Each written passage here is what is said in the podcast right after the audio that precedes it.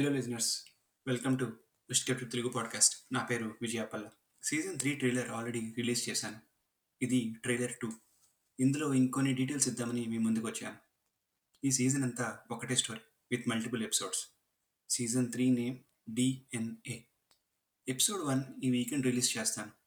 Episode one title నా పయనం.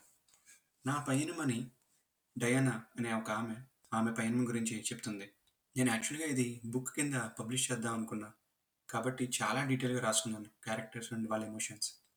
అవన్నీ కూడా చెప్తే అంత బాగోవు అన్లెస్ మీరు బాగా ఇన్వాల్వ్ అయ్యి వింటే కానీ పాడ్కాస్ట్స్ వినేవాళ్ళు యూజువల్గా ఏదో ఒక పని చేస్తూ ఉంటారు కాబట్టి అంత ఎమోషన్స్తో చెప్తే నచ్చకపోవచ్చు.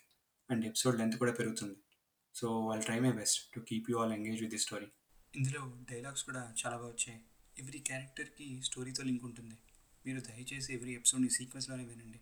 తెలుగు సీరియల్లో టూ త్రీ ఎపిసోడ్ స్కిప్ చేసిన స్టోరీ కదలకుండా అక్కడే ఉండదు. సో ఆర్డర్ ఫాలో అవ్వండి ప్లీజ్ ఎపిసోడ్ వన్లో డయానా తన స్టోరీ చెప్తుంది. ఇది నైన్టీన్ ఎయిటీస్లో జరుగుతుంది.